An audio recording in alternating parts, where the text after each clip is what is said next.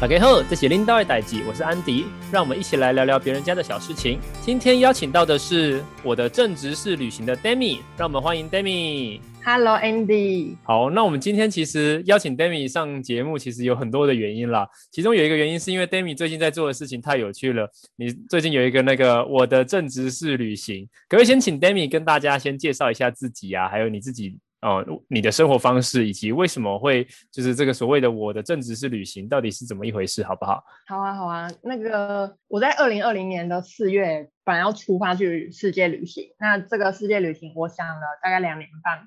我在前一间公司的时候就跟前主管说，哎，我来这间公司的目的就是存旅费。那我前主管也 OK，面试的时候我们就 deal 好这件事，然后我我就。让自己变成一个很低物欲的人，所以存了一些旅费。那二零二零年四月的飞机票出发，然后因为疫情的关系就停飞，所以变成我就没有出发。也因缘际会的，我就开始呃认识一些人，所以我可能有时候会去农村帮忙工作啊，有时候会到一些呃马祖做在地创生，所以就变成我一直希望。我的我本来我的正职是旅行这个 hashtag，它只是在我私人 IG 的随便乱 hashtag 的一个东西，可是越来越它变成一个正在实现的事情，所以有时候我觉得这个有点像是吸引力法则，你只是不小心一直打着这个东西，然后它最后就慢慢的成真。所以我现在就是在台湾算是一边工作一边旅行，一边工作一边旅行是指你到各地去工作，有点像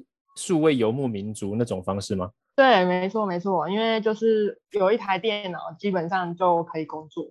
哦，了解。虽然我们这是一个等下会谈很多跟家庭有关的事情啊，我们这是一个家庭相关的节目，嗯、但是我觉得你这个议题也很有趣。什么样的工作比较可以一边工作一边旅行？你自己觉得？你是那种像工程师啊，或者是呃设计师啊，可以远端工作的吗？我在离职之前是广告文案，所以。我离职之后，就有时候会接一些文案相关的工作，但其实也没有很多，大部分的工作都是跟农村有关。因为我离职的时候去一个地方当志工，呃，去志工假期一日科农体验，然后认识了一个人，他叫做稻田里的餐桌计划的创办人，他叫廖志问。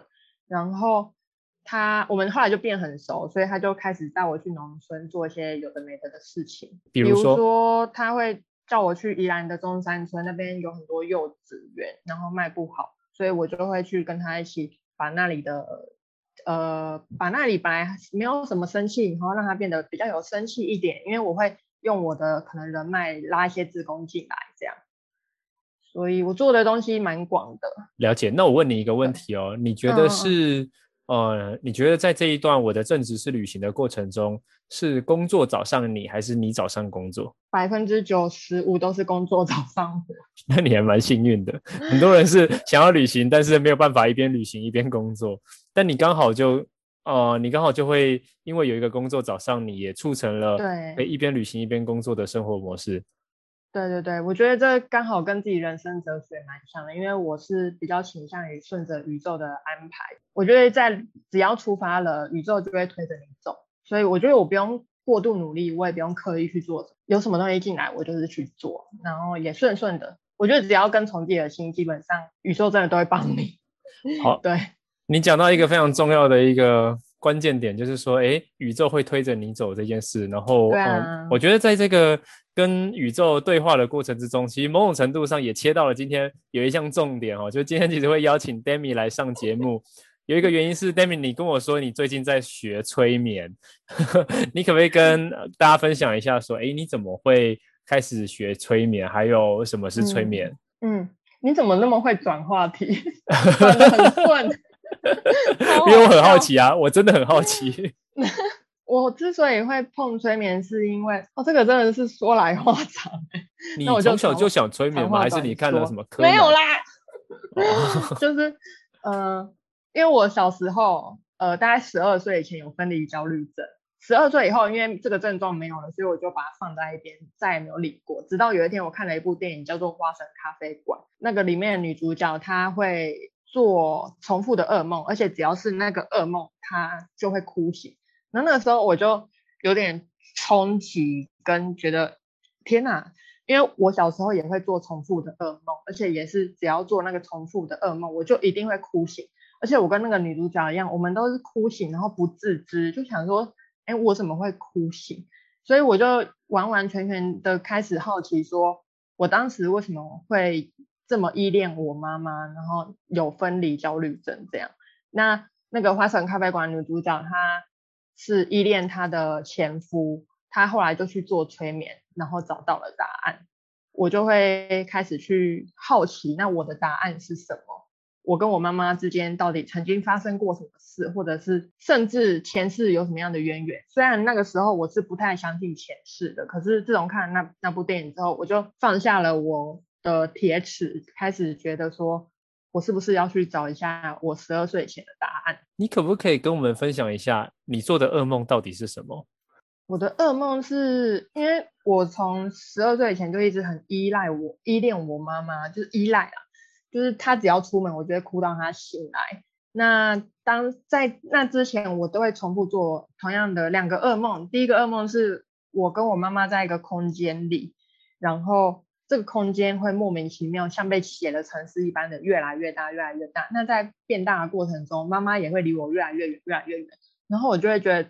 极致的恐慌跟害怕，我我会觉得我我我没有妈妈，我没有办法活，所以我这个时候就会在梦里面达到算是真的是人生中最大的恐慌，很莫名其妙，很像那个哈利波特被催狂魔附身的那种感觉，嗯，然后就会醒来，这是印象中比较深的一个噩梦。另外一个就还好，是电梯掉下来，那也是跟妈妈有关。那你可不可以跟我们分享一下，说，哎，为什么？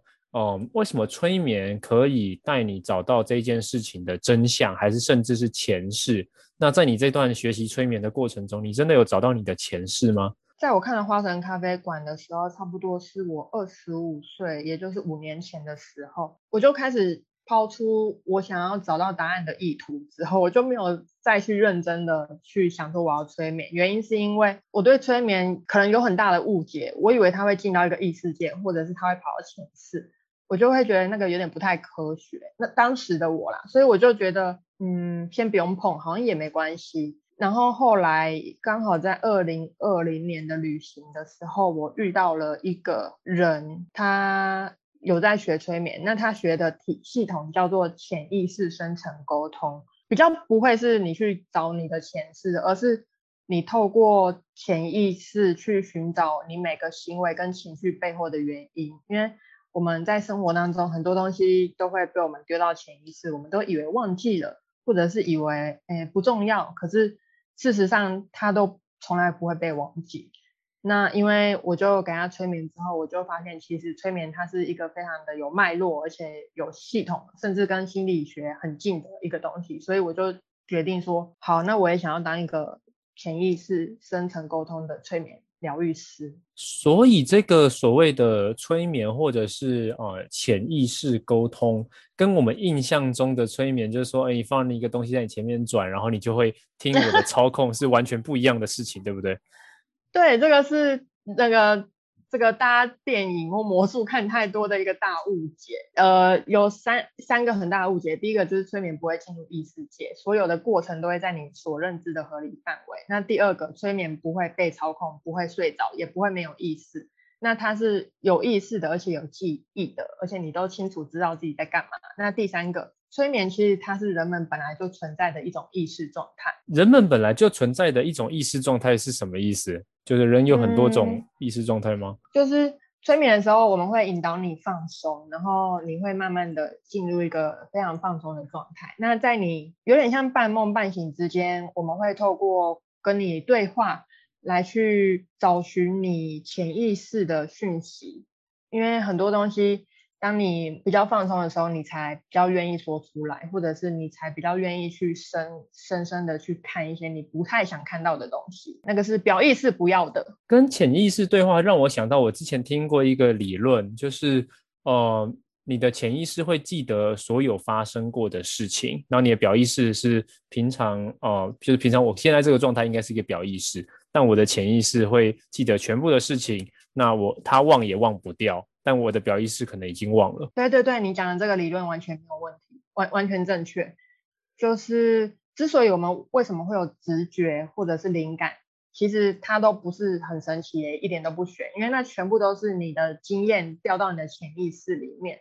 有的时候我们之所以会有这个直觉，是找不到原因的，可是并没有，它都是有原因的，因为它都被放在潜意识里了，所以你都忘记跟你不知道。所以之前有一个故事我蛮爱讲的，有一个消防员，他突然在一个地方叫大家赶快离开。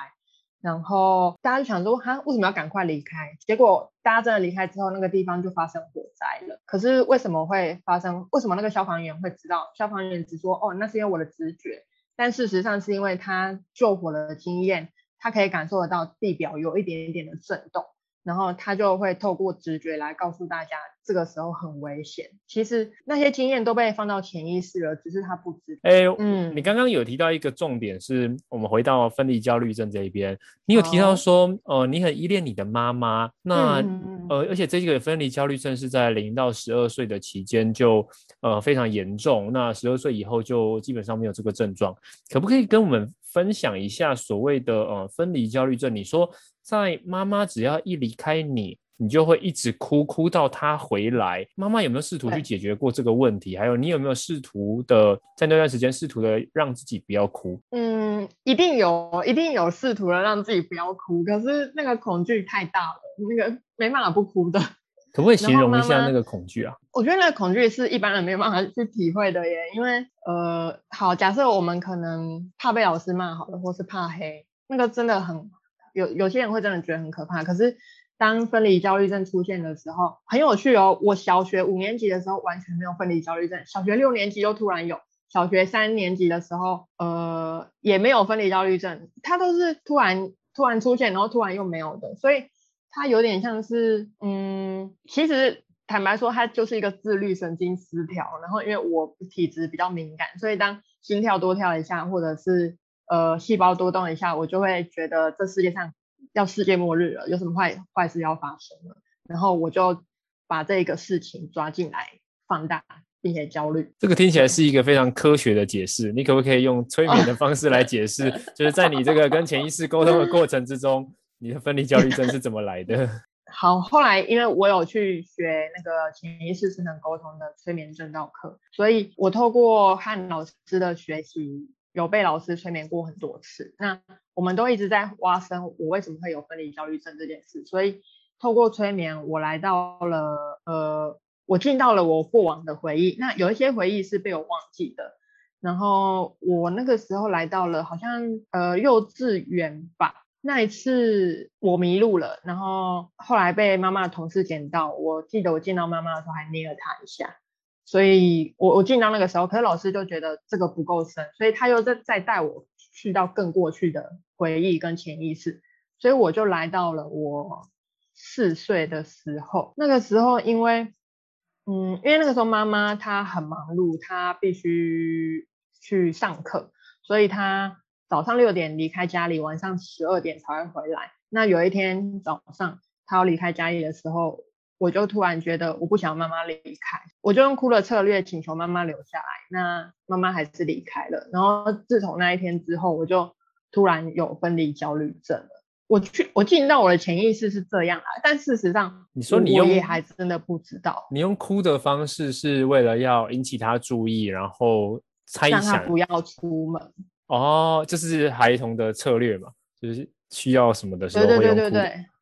但是那一次的结果是妈妈出门了吗？啊、失败，嗯，所以就有点像种下了一个呃种子。那可能在这段过程中你都没有发现，直到你的被呃跟潜意识沟通之后，你才回想起这个记忆。对对对，所以我觉得潜意识沟通好神奇哦。怎么办？因为想被催眠看看到底会被沟通到了什么？那为什么你妈那时候这么忙啊？早上六点就出门？哦，因为她那个时候，她那个时候还在上学。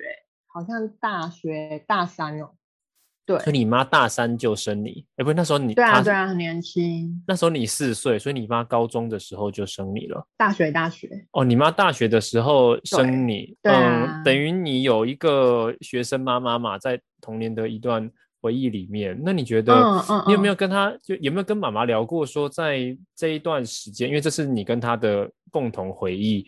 她作为一个学生妈妈，她当时的心情是怎么样？她真的很辛苦，怎么说？我必须说，因为她她家里在宜兰，可是她是要去台北上课的，然后那时候是念师范学院，但课业压力非常的重，然后又要照顾三个小孩，我觉得那样的辛苦是一般人没有办法去承担的跟承受的，所以到现在我都还是会觉得可以完全可以体谅妈妈这件事情。所以你说你妈妈在当学生妈妈的时候有三个小孩？嗯，应该对，还是只有我跟我姐。就至少两个，因为很多学生妈妈是至少两两到三个。但你的那时候状态至少两位，甚至三三位，那是非常非常辛苦的耶。对啊，对啊。但这样你是被呃是阿公阿妈抚养长大吗？还是主要是阿嬷哦？等于那、嗯，但是你跟妈妈比较亲，跟阿嬷呢？我跟阿嬷其实也不错，阿嬷其实三个小孩，她是最疼我的。只是我不知道为什么，我就是比较依依赖妈妈。可能妈妈对我的照顾方式，我会觉得比较比较顺，比较。差在，差在哪里啊？比如说阿妈以前就是我便秘的时候，她 她会把手伸到我肛门里面，把大便挖出来。OK，类似这样，听起来很恐怖。对，以及后来我进到潜意识，有发现另外一个比较大的恐惧来源，是因为我小的时候姐姐没有很喜欢我，所以我就会觉得自己。很孤立，而且很讨人厌。你说姐姐不喜欢你的原因是你为什么呢？很多人是因为妹妹的喜欢学姐姐，那你的是为什么姐姐不喜欢你？妹妹很喜欢学姐姐，姐姐都说什么爱模仿精啊这种。对，那我不知道你姐姐，所以你姐姐讨厌不喜欢你的原因是什么？我在潜意识里看到的以及我所记忆的，都只是因为我很丑。啊，他单纯觉得我这个人超丑，所以他就觉得很讨厌。你小，你姐姐小时候觉得你很丑？对，可能是因为我长得像爸爸吧。总而言之，他就是觉得他那时候我妹出生，他就一直觉得哦，这个妹妹好可爱哦。可是他就一直嫌弃我的外表。我也不知道，反正我印象最深的就是我很丑，所以我值得被讨厌。那那个时候，我的表姐妹，包含我自己跟我妹，我们都其实以我姐为中心，因为她是整个家族里最大的，所以我就会觉得我姐讲的一点都没错。我是蛮，我是一个值得被讨厌的人，以及我我很丑。那其实这些后来到我长大就被我忘忘在旁边，所以它变成我的潜意识的，会让自己没有这么的喜欢自己，以及可能觉得自己没有那么好看。然后很有趣的是，这一次催眠后，我有跟妈妈讨论说，哎，姐姐以前讨厌我。然后妈妈就有跟我聊到说，其实啊，姐姐在你出生的时候确实没有那么喜欢你，原因是因为她觉得她的爱有一些被剥夺了。嗯、哦，天哪，我三十岁，我此时此刻才知道原因呢。可是你怎么可能会知道？那时候那时候你没有被剥夺啊，是被剥夺的是姐姐啊，所以她也没办法描述这个剥夺。对对对，她只能透过我很丑来表达对我的厌恶。所以她其 实她背后的原因是因为哦，可能。妈妈的注意力被抢被抢走，对对之类的吧。哎、欸，可是你、嗯、你刚刚有一个很恐怖，就是你说你姐姐觉得你很丑，然后你也会认同你很丑。其实你小时候才被催眠了吧？因为，因为真的小时候大家都会顺着姐姐，因为她以前很以前的人都会说她是男人婆，很爱穿男生的衣服。然后我我跟我妹还有表姐妹也都穿男生的衣服。我姐姐喜欢蓝色，我们就喜欢蓝色。大家就是很以他为中心，我也不知道为什么会这样，所以我我当然就相信我姐姐说的话啊。然后你就也认同你很丑，然后可能你的同 同辈姐妹们也都觉得嗯没有那么好看。对啊，而且我也觉得我我还蛮讨人厌的。我到现在我到最后催眠到最后，你知道我刚开始被催眠的时候，我我长大的我还是很讨厌小时候的我，直到一直被引导被引导，或者是找到了很多爱之后。我才大崩溃，觉得天哪，我怎么长到了三十岁都还没有好好的正视这个小孩跟疼惜这个小孩，然后我就一直哭，一直哭，觉得这个小孩好心疼哦，我好心疼他哦，就是不但每个人都讨厌他，连他自己都讨厌他。而且你说，我觉得这是一件蛮可怕的事。你说你这个不喜欢自己的过程持续到你上这个催眠课之前呢？我觉得有可能诶、我其实老实说，我后来有渐渐的比较喜欢自己。在我离开家里之后，或者是在我开始上班之后，有慢慢比较喜欢自己，可是一直都没有达到那种所谓的爱自己。以前我都会觉得爱自己这个词听得好烂，好讨厌，然后而且也觉得其实我很做自己的，那就是爱自己啊。直到我这一次。看到了全部之后，我才发现我从来没有好好的爱自己。你觉得差差别在哪里？嗯，因为那个时候被老师催眠，老师有用一个方式，就是长大的我一开始不认同小时候的我，但是后来用换位啊，或者是一些老师使用的方式之后，我就渐渐的可以接受我自己。然后后来哦，一直到最后，老师请长大的我去拥抱那个小孩，然后长大的我，那个小孩就慢慢的进到我的身体里，反反正我跟我的内在小孩最后就融为一体，我们就是爱着彼此，然后好好的爱着自己，然后。老师也让有爱的小时候的我，慢慢的重新再长大一次。所以那个时候，我在潜意识里带着爱，从国小、国中、高中、大学慢慢长大的时候，哦，这个成长历程都是很快乐，然后也是充满着爱的。所以我就感觉到，原来这就是爱自己，原来这才是爱自己。你跟你的，因为你刚刚讲到一个。理论就是我听过催眠里的那个内在小孩的理论，嗯、其实好像是一个教育理论，就你所有的东西会被，就是那时候的小孩会记着的，他在你的心里面。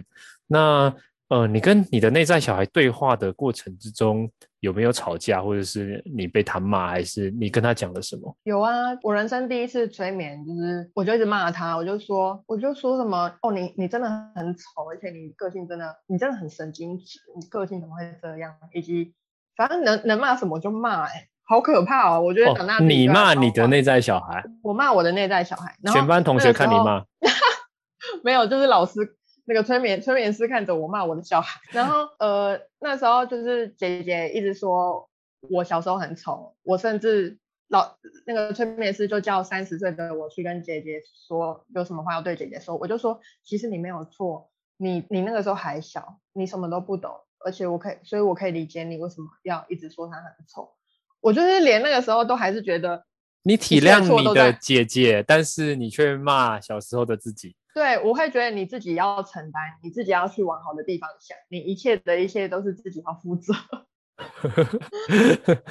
你是不是一个嗯自我要求很高的人？嗯，我以前都觉得我很随性，可是越来越我发现我对我自己要求蛮高。可是那个高不是在于我一定要把事情做得很好，而是我一定要成为一个很好的人的那种很广泛的高。哦，我也不知道哎、欸，所以你觉得我好坏哦，我对自己好坏哦。你骂着骂着就爱上自己了吗？就爱着自己了吗？后来透过催眠师的引导，我就。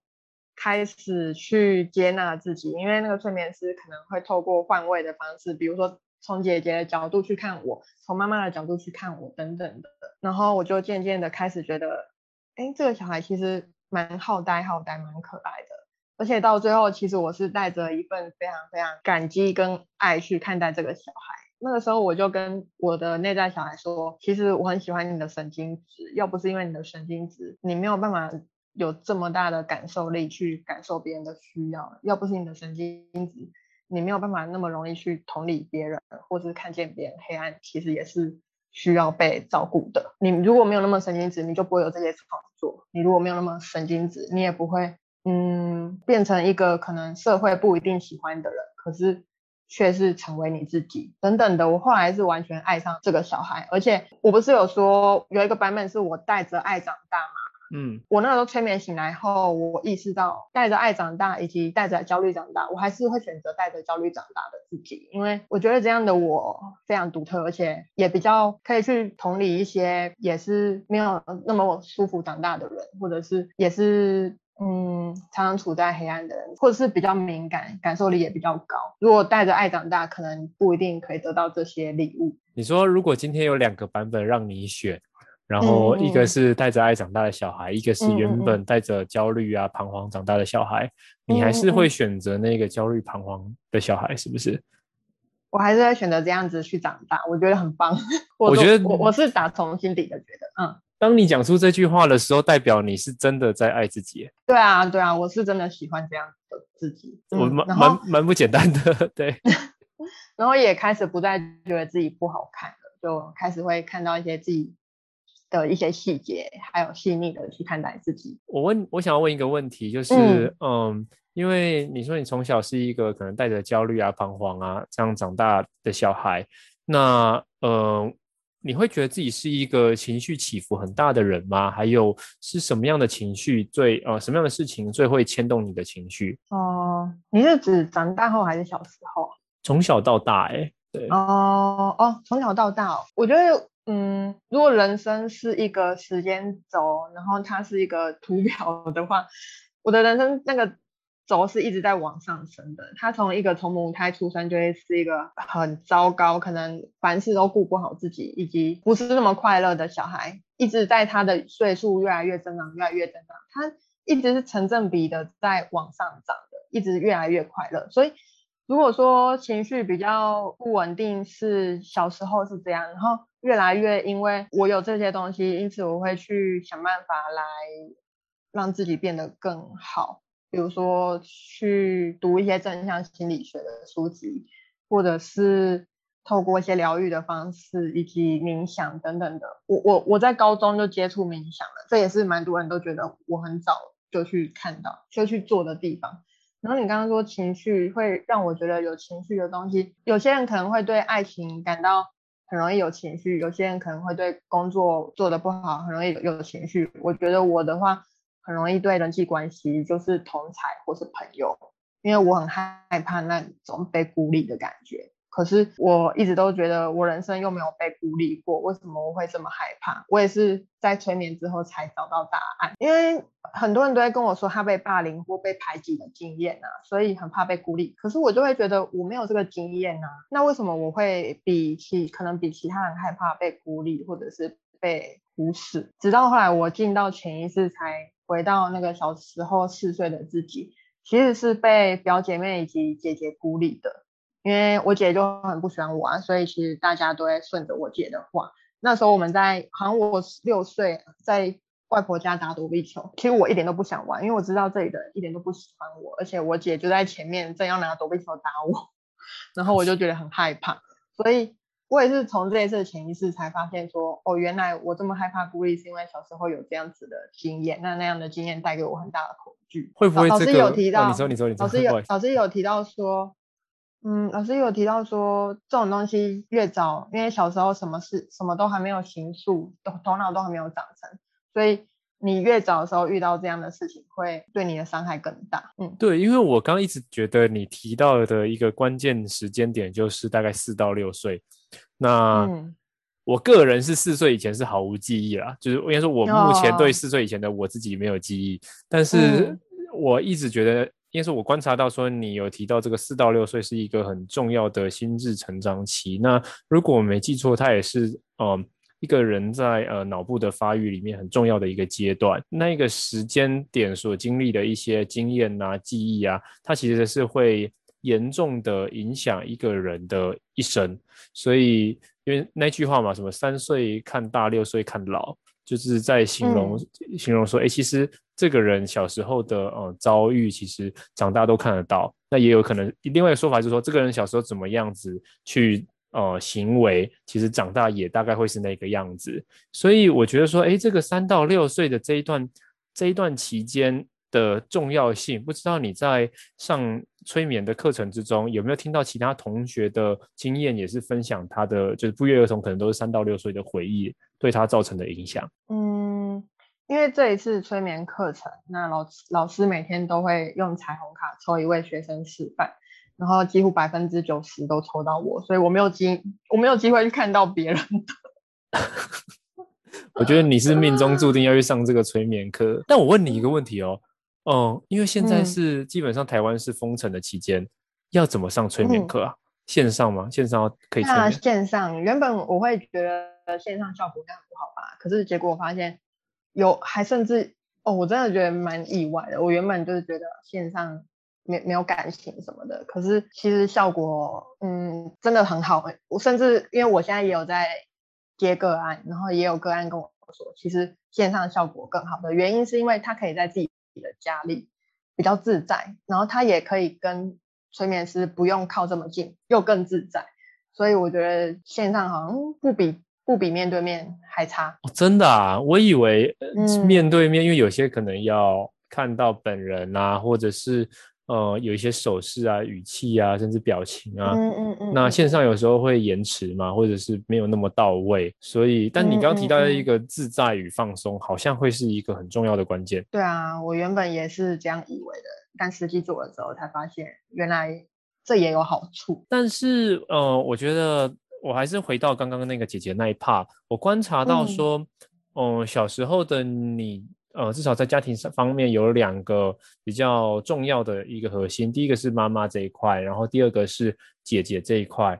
那这两个部分，不知道你长大之后，你和他们的感情是好的吗？还是呃，让你很早的搬？搬离家里还是怎么样？哦，我跟他们感情都很好哎、我跟妈妈就很像朋友一样。我妈她是一个思想开明的，所以基本上我做什么她都会支持我，而且我觉得她在我长大的过程中也是给我很多很多的爱，她真的花蛮多心思在我身上的，所以我跟妈妈感情。就是好到不行。如果说这个世界上我第一爱的人是谁，我一辈子都会回答我妈妈。然后姐姐的话，我跟她个性因为太相反了，因为我就是很爱旅行，很爱往外跑，很爱冒险。但她就是会觉得我干嘛冒险，我干嘛旅行，要被蚊子叮，而且又很热，我待在家里玩电动就好了。嗯、所以我们的共同话题没有很多，可是。我们还是会互相扶持跟彼此支持，都还不错。我记得你跟我说过，你妈妈超乎寻常的酷，可不可以分享一下？就是为什么会有这样的一个形容？我也不知道为什么她会这么酷哎、欸，因为以前我曾经是喜欢女生，然后我就跟妈妈说，妈，我喜欢女生，她就说，哦，好啊，只要你不失去自己，你要喜欢谁都可以。所以那个时候，我如果跟女朋友吵架什么的，都是打给她哭，然后她就会安慰我。然后带给我心灵上很大的扶持跟支柱，然后还有包含我去环游世界啊，他他就说哦，你要去环游世界哦，那我可以跟你去吗？或者是我之前去越南很热，而且一直在走路，他跟我去，然后我都觉得怎么有时候计划赶不上变化，他都是在后面安慰我说，旅行就是这样啊，就是呃要随遇而安啊等等的，他就是一个非常心境非常开阔的人，然后也支持我去做任何世俗可能未必会认同的事情。我觉得你妈妈的想法非常的呃超前，至少以可能那个时代来讲是很超前。啊、而且呃，你刚刚有讲到一句话，是她对你说的、嗯：“你做什么都可以，但不要失去自己。”这个是嗯，嗯，你觉得她怎么会说出这句话？就是失去自己的这一 part 是。你比较容易失去自己吗？还是哦、呃，你觉得对他来讲，一个他的小孩最重要的就是保有自己，会是哪一？就我没有一定答案了，但我觉得这个很很特别，就是很少妈妈很少妈妈这样子讲，因为很多妈妈都说，哎，你不要做坏事，或者说不要、嗯、不要对不起别人，或者说干嘛干嘛。当很多人都是把心思放在别人，他怕他的小孩对。别人有一些负面的影响，但是你妈妈的建议是你不要失去自己。嗯、那我觉得这个这个建议很重要，而且也很棒。我想要听听看你的想法。是你刚刚提到了后者，就是他就是他的价值观就是会认为在感情当中你就是不要失去自己。那他为什么会有这样的价值观？其实我也不是很清楚。也许下一集你就是问去访谈我妈妈好了。对，我觉得完全 OK。我也很需要，就是我也。非常期待跟一些呃不同年龄层的朋友去做一个对话，因为我觉得很有趣。因为我们很多时候都是在用自己的角度在看别人，但有对啊，有时候用换一个角度，用妈妈的角度啊，用爸爸的角度啊，对，应该会很好玩。其实我最近正在邀请中啦，也许过几集就会是有一些比较、嗯、比较有经验的朋友会过来分享，嗯、还在邀请中，但有机会也非常欢迎你妈妈来来分享。但也许是、我可以跟他聊聊。催眠状态的你妈妈也说不定，太好笑，那可能我也要在，对你也要在，然后让大家经历了一个线上催眠，因为 我完全没有办法想象什么是线上的催眠，我完全没有办法。嗯嗯嗯嗯嗯嗯哦，然后我觉得他基本上他的价值观都跟传统不太一样，很多人都会就像你刚刚说的以别人为优先。但是他很重视一个人，他的心要怎么讲，是善良的还是不善良的？比如说，如果今天有一个人，他总是会到处去作怪，因为他是老师，如果小孩到处去作怪，他就会他就跟我说，那我希望他不要太有能力，因为如果太有能力的话，他可能会去不小心去伤害到别人。我那时候听到这句话，就真的觉得我妈的价值观都是我觉得很棒的。他会认为你要。他宁愿一个人是谦虚的，是快乐的，是平静的，他也不要一个人整天只会出风头，或者是很有名。对他而言，那那些都不重要。嗯，哎、欸，很很真的很前卫，因为很多很多华人家长是希望自己小孩很有能力啊，你有一技之长啊，你长大成为一个对国家社会有用的人，所以就要不断的去培养他的技能，培养他的呃人脉，培养他的一些实硬实力和软实力。但你妈妈提到的比较像是说，如果这个人的心不是那么善良。那他如果很有能力，他可能就会变成一个大魔头，就是大魔王，类似这样的感觉。啊、所以其实很、嗯、很超前部署啦，应该说他非常的、嗯、非常的超前部署去，去去注重一个人最重要的本质，就是他的心到底是怎么样的去想，面对一个事情的时候，他怎么样去去想，他是不是很正面，还是说他是不是会让伤让别人受到伤害？我觉得那个失去自己跟前面的失去自己也是啊、呃、不谋而合。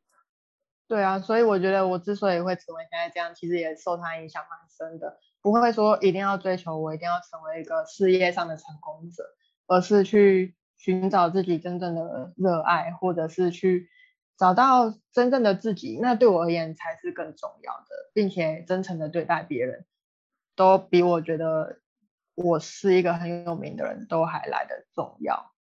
我觉得天下的妈妈应该都是爱小孩的，只是爱小孩的方式可可能因为每一个人不一样，还有他的经验不一样而有所不同。那因为时间也差不多了，我想要把最后一个问题保留给妈妈。我想要请 Demi，嗯，嗯，你可不可以嗯用潜意识的状态的你自己，有什么话想要对你妈妈说？OK，嗯，哎，你要把我催眠一下。